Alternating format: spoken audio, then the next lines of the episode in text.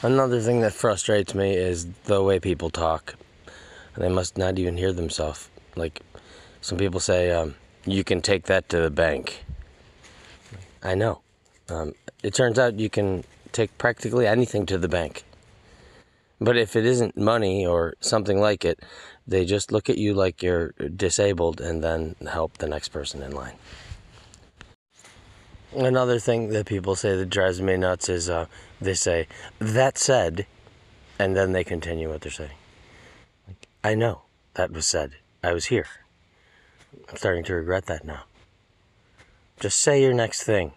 I'll try to bear in mind that that was said right before it, so I don't get confused as you explain your complicated opinion. I feel like people who say things like that said um, think they're smarter than me. Mm, I try to enter every new encounter with someone um, not knowing whether I'm smarter than them or they're smarter than me. I like to maybe give them a chance to be smarter than me. Maybe I'll learn something.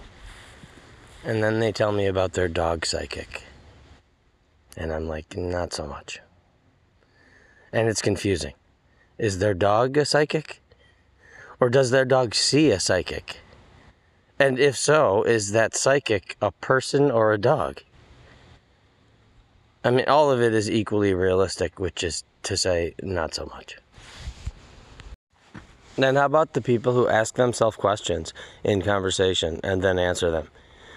Do I like the fact that I ask myself questions and then answer them in conversation? Yes, yes, I do. Do I wish I could stop this pretentious habit? Sometimes, sometimes. I also have this habit of referring to myself in the third person. That also makes me sound like a douchebag. Does Sam wish he could stop doing that? No, no, Sam is happy with that.